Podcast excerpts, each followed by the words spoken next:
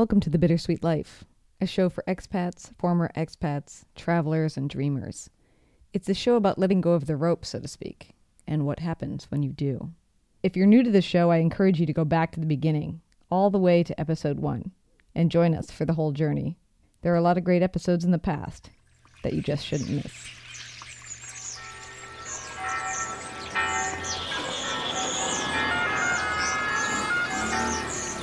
Welcome to Rome. This is The Bittersweet Life with Katie Sewell and Tiffany Parks.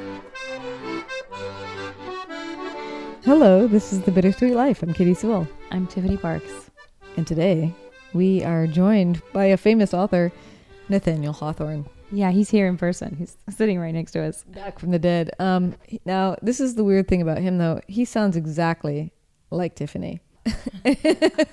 Wow, that's a, that's an incredible compliment. Turns out that when he came back to life, he took on Tiffany's voice. So we're going to read, or sorry, Nathaniel's going to say part of what he wrote after being in Rome. Yeah, um, I'm, gonna read. I'm gonna read this incredible quote. I'm gonna read part of it, and then I'll I'll read the second half in a little bit.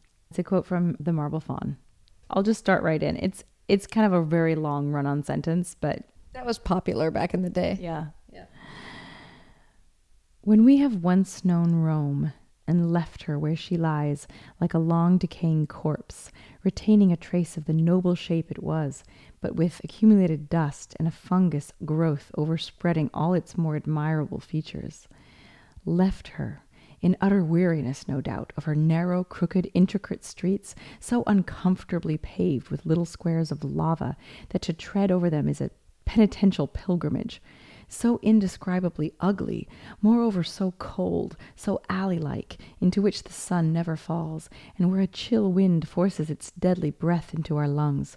Left her, tired of the sight of those immense, seven storied, yellow washed hovels, or call them palaces, where all that is dreary in domestic life seems magnified and multiplied, and weary of climbing those staircases which ascend from a ground floor of cookshops, cobblers' stalls, stables, and regiments of cavalry to a middle region of princes, cardinals, and ambassadors, and an upper tier of artists, just beneath the unattainable sky left her, worn out with a shivering at the cheerless and smoky fireside by day, and feasting with our own substance the ravenous population of a Roman bed at night.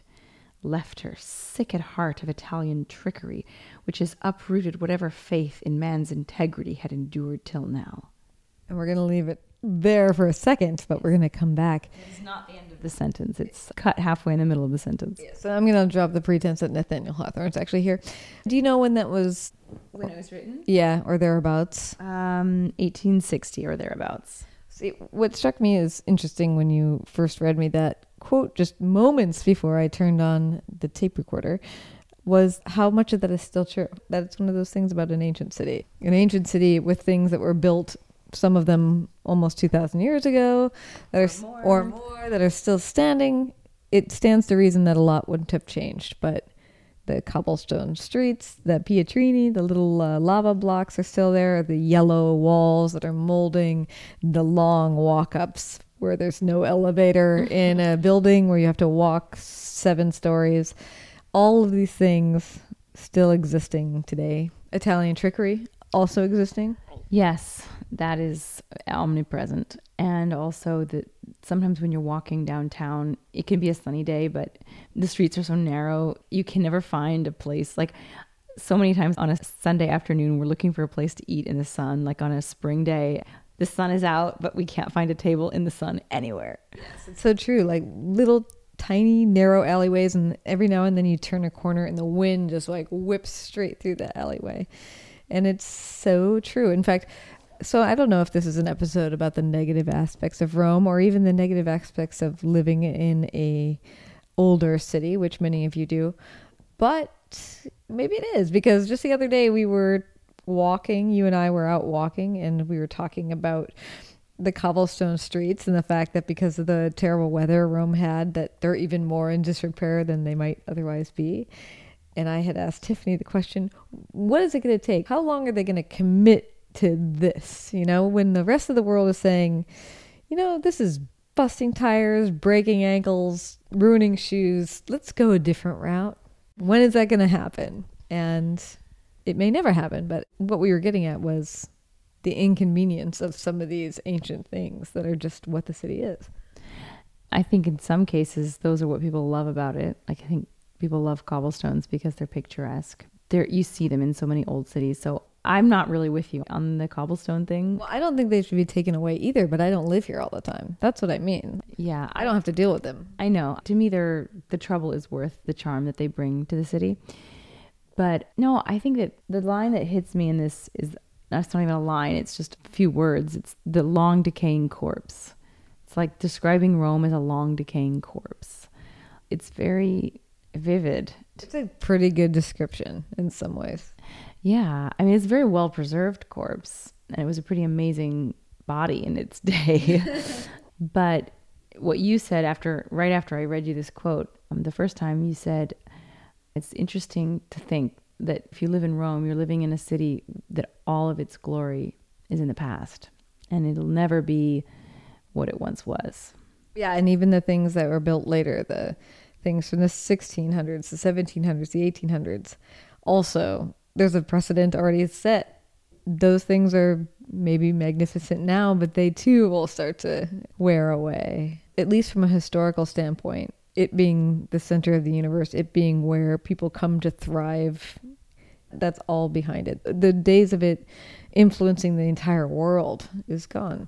Yeah, I mean, Rome was not just in ancient times, but in the 1600s, it was where all the artists went it was such a huge, important part of culture, of world culture, or at least Western culture. And today it's completely obsolete. It's not relevant anymore. There are, of course, some great artists who are here, but this isn't where you go if you're an artist. This isn't where you go if you're a musician. It's just not relevant anymore. And it's sad. And it might be where you go to get inspired. That's it's not where you're going to go to explode out of. Yes, exactly. And I think a lot of writers do come to Rome and have, I mean, famously, they came to Rome in the 1800s and early 1900s. Lord Byron and Keats and Shelley and Goethe, you know, they all lived here for at least a time. And Nathaniel Hawthorne, clearly. Louisa May Alcott. Oh, really? You gave me a quote by her. I, I assume she at least spent some, some time here to be able to coin a quote that's memorable. I believe she said something about being ruined by Rome forever. We've talked about it in this show before. It was a long time ago. I'll look it up while you talk.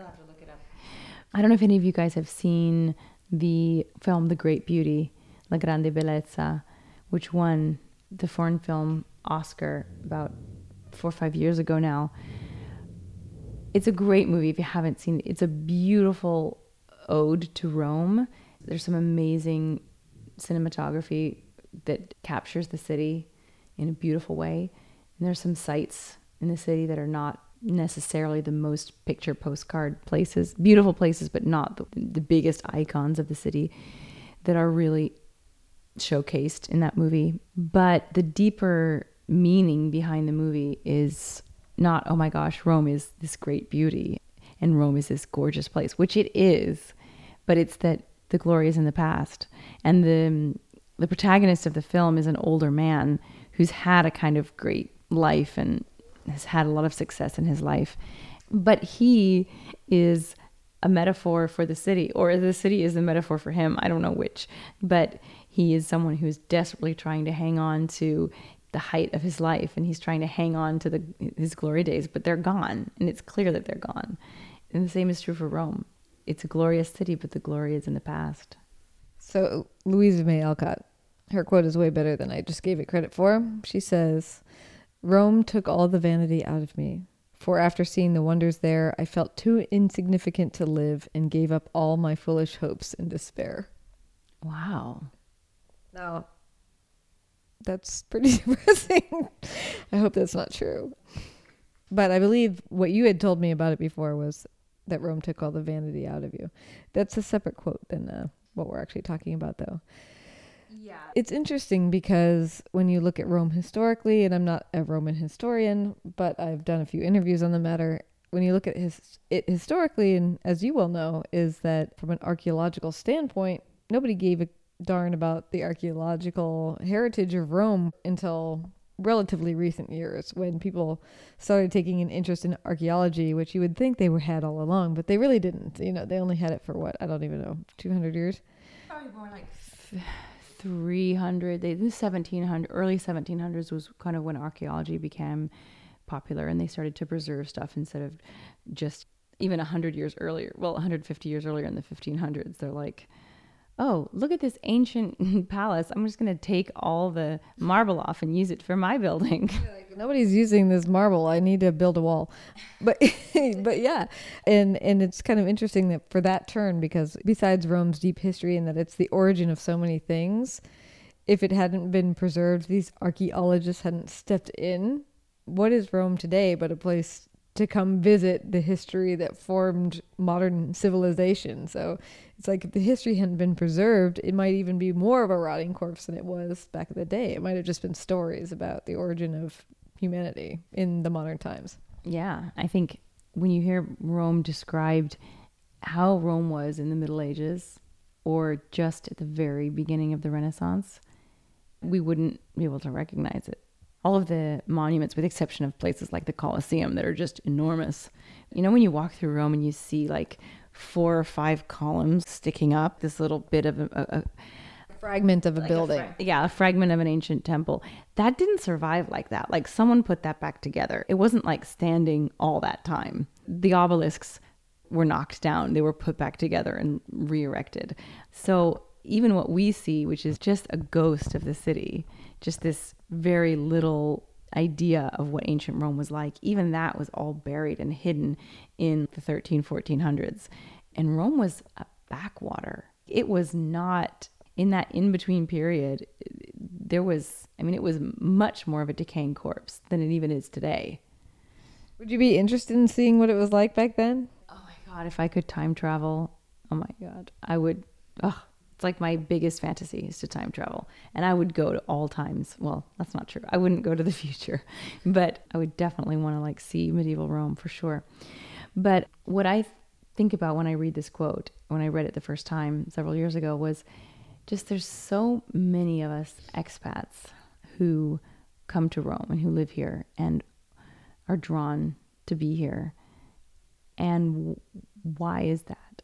I mean, Nobody loves Rome more than me. Um, None of you. no, no. I'm I'm quoting someone who always says nobody respects women more than me. Mm. No, sorry, didn't mean to go there. Um, but I don't want to say nobody lo- loves Rome more than me because obviously that's not possible. But I adore Rome and I think Rome is beautiful. But sometimes I do stop and think, what are so many of us doing here? So many of us Americans and Brits or people, you know, other expats we don't come here because there's such so much work. It's not like Dubai, you know, or even London, where you go because there's just great work and good salaries. That's not the reason. Why are so many of us drawn here and stay here? That kind of brings me to the second half of the quote. Should I read the second half? Sure. So, do you remember the first half? So, I did. I just want to throw in one thought on that, though. Yeah. That's an interesting question. It's an interesting thought because I feel like I've been here for a while now, and I feel like I do keep having conversations because I'm reuniting with you and we're producing this show. But at the same point, I'm also reuniting with people I knew four years ago when I first came here, when this show first began. And I've been asking those people, how do you feel about it now? What has changed now?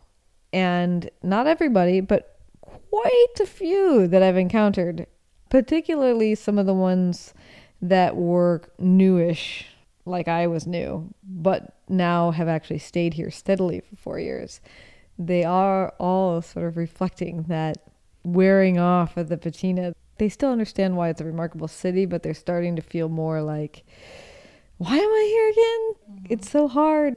It's also that question of what brings us all here, but what also keeps you here because like you said and like we've talked about in the show before it's very hard to make a living here. You can get a job as an expat but you probably aren't going to be making as much as you would be somewhere else. So you're making a choice to be here.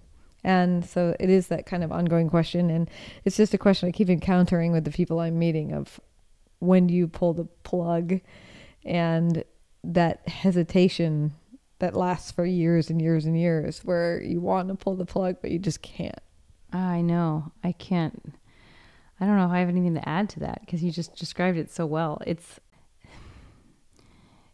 it's a kind of an addictive place, and I don't even know why it's so addictive, but maybe it's like an abusive relationship. There's so many negative things about it, but you just can't seem to leave.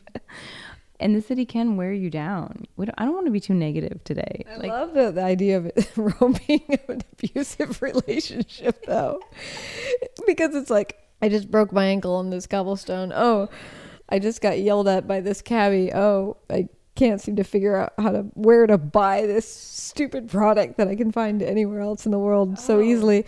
And then you go, oh, I've never noticed that lion carved into the side of that building before. oh you're so true. I've never seen that before. As if that makes up for everything else. As if that like one little base relief, ancient base relief, makes up for the fact that you can't take a cab without being ripped off. You can't go shopping in the middle of the day because all the stores are closed. you know, you can't count on the stores to be open when they say they're open. You can't find an apartment that will give you a legal contract. When the umbrellas come out, you're going to get hit in the face with other people's umbrellas multiple times. Yeah, you won't be able to walk down the street because people are going to take up the entire sidewalk. And those windy, narrow, dark filled alleyways that Nathaniel Hawthorne is talking about. Yeah, and you won't be able to find a job. And if you do find a job, they might try to like not pay you. And there's going to be mold in your bathroom. work full time and barely be able to pay for anything. Yeah, and your apartment will be totally collapsing and it'll be like more than your your rent bill will be more than your salary. Full of mold. If you want to go to the supermarket, you're gonna have to pay 15 cents for every single bag for your groceries, and they will rip to shreds before you are out of the supermarket. it's true, they're not worth much, but they are biodegradable. They're combustible, as we talked about in a previous episode, as well as being co- com. What is it? Compostable. Compostable and combustible. Weird, gross side note before we turn back to Nathaniel Hawthorne. The fact that most people, in fact, none of you listening, unless you're maybe in my immediate family, like Derek, know that, well, Tiffany knows, but that we had a terrible mold problem in our shower when we lived here in Rome. Terrible. And we tried to do everything we could to stop it and batten it back, and it just kept growing and growing. Long story short, though, Tiffany, at one point you said, when we were fighting this battle, and I said, Oh God, this has got to be so terrible for us. And he said, Yeah, this is a problem with Rome. Sometimes it just gets like into your skin too, or like into your, I forget what, how you said it, but this is a problem here. And I went away, and eventually, because of that mold and because of Rome, I lost a toenail. I mean, it's coming back. To this day, it's still it's still growing back now. It had to go through the whole dying process of whatever got into it. Uh, Derek and I used to joke, "This is the real souvenir that we brought back from Rome." is whatever it is from that moldy shower that's killing your toenail off right now. Yeah, I I did not know that, um, and I'm sorry. That's I really didn't want to know that. I didn't, um, but I had my own mold problem in an apartment I lived in years ago. The bathroom was so moldy. I think it was worse than yours. Like the walls were gray, all of the walls, not just Ours like were black, not just the ceiling, like everywhere. I started breaking out, and not on my face, but like in certain areas. Your and I was like, no, I was like, oh, like, I know this. Like my legs, particularly. And I thought, this is weird. Like I have a pimple on my leg. Like, what is this about? But they didn't go away in like four or five days. Like a pimple will go away in four or five days. But it looked exactly like a pimple. Anyways, long story short, I'm going to spare you any gory details. It wasn't that gory, but I finally went to a, pedi- a pediatrician. she still sees her pediatrician. I went to a dermatologist. And he said, This is a mold infection inside your hair follicles. And that's what I must have meant when I said it can get into your skin. I might not have wanted to tell you the, the whole story, but I had a razor that must have gotten mold on it. And I shaved my legs, and the mold must have gotten inside some of my hair follicles. And it's just like, oh my God, thanks, Rome. This stuff is real. we are losing hair follicles and toenails over this.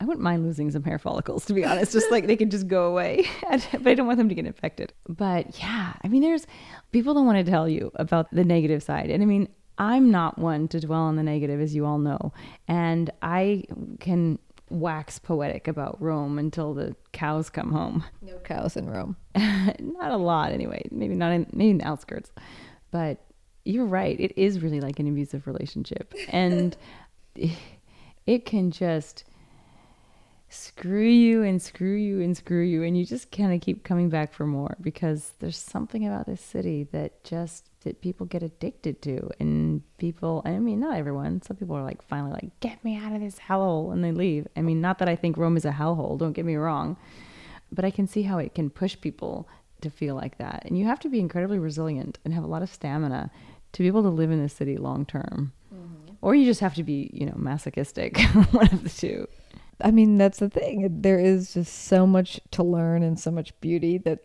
it's almost like you can flip back and forth all day long. Hence the abusive relationship, I guess. Yeah. Yeah. Which maybe colors the end of this Nathaniel Hawthorne quote in a very different way if he is indeed another human in an abusive relationship with Rome. I will read it now. Let me find. We were thinking that this would be a really beautiful poetic ending, but now we have a whole different thought on the matter. But let's find out. All right, so where was I? Let's see. We're skipping part of this. So if you want to hear see this whole quote, visit the notes section on the podcast website, thebittersweetlife.net or wherever you're listening. Okay. So, when you have left her, crushed down in spirit by the desolation of her ruin and the hopelessness of her future, left, here in short, hating her with all our might and adding our individual curse to the infinite anathema which her old crimes have unmistakably brought down, when we have left Rome in such a mood as this, we are astonished by the discovery, by and by, that our heartstrings have mysteriously attached themselves to the eternal city and are drawing us thitherward again, as if it were more familiar, more intimately our home than even the spot where we were born. Should we leave it there? End scene. Clap of thunder, bolt of lightning. I mean, when I first read this quote, I was I incredibly um, identified with it because I I had been in Rome for a good seven or eight years by that time. And I did have all of the sort of negative, the negative sides of it. They were present in my life. Yes. But I still had that love of it and felt that sense of belonging here. Mm-hmm.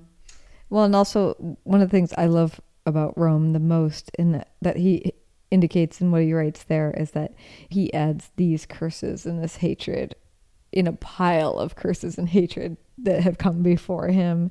And part of what I really love about this city is I've never thought about the piles of curses and hatred before, but that you can walk to these ancient sites and think how many thousands of people have stood here and been inspired prior to me. So it's like you add your hat to the pile of hats outside the Pantheon or something like that. Yeah. Your your footsteps, I guess, would make more sense. Your feet on the cobblestones outside of the Pantheon, or your feet on the paving stones that the Roman army marched on, and that thousands, hundreds of thousands of people have been there before. And I've always thought about that, but now I have this new perspective of the things that you hate are po- quite possibly the same things that Caravaggio is complaining about and, yeah. and all these other things. Maybe not traffic, but certainly windy alleyways in the rain. Actually, you'd be surprised. There's a quote. There's an ancient Roman quote by a writer writing back in the day in the ancient Roman times. He's literally complaining about the traffic. I mean, yes, it wasn't motorized traffic, but it was very trafficy. And we should pause and I'll try to find that quote because it's amazing. Should I try? Sure. Let's see if I can find it. We paused and I found the quote I was thinking about. This is Juvenal. Insomnia causes most deaths here. Show me the apartment that lets you sleep. In this city, sleep costs millions, and that's the root of the trouble. The wagons thundering past through those narrow, twisting streets, the oaths of draymen caught in a traffic jam, would rouse a dozing seal or an emperor. He actually uses the word traffic jam. Who who knew that traffic jam was a What year are we in here? Second century AD. So there you go. So we now know that possibly the term traffic jam was coined in the second century AD. I know. That's insane. That's very good. Yeah, and actually, if you look him up, uh, he's got endless complaints about Rome. we can't read them all here, but uh, but I should put this site on our website, so I will. Shelby Brown, writing in June 2012, wrote an article called "The Seven Plagues of the Ancient Roman City Dweller," and it's all him complaining about different aspects of Roman life. So yes, I will. Uh, I will post that as well. Sea traffic was an issue back then too. Yes. so we should leave it there. I'm going to claim that we've coined the idea that living in Rome is like an abusive relationship. Mm-hmm. There's a lot to explore there. A lot to explore there. We'll unpack that and we'll look inside ourselves and see why why we would be spending so much time in such a city. And until next time, this is the Bittersweet Life in Rome. I'm Katie Sewell. I'm Tiffany Parks. Join us again. Bye. Thanks for being with us. If you're taking a trip to Rome sometime soon, don't forget that Tiffany is an excellent tour guide. You can find out more information and even book her on a tour. Just visit tiffany-parks.com. That's tiffany-parks.com. And if you have any trouble finding it, just send us an email at bittersweetlife at mail.com and we'll get you connected.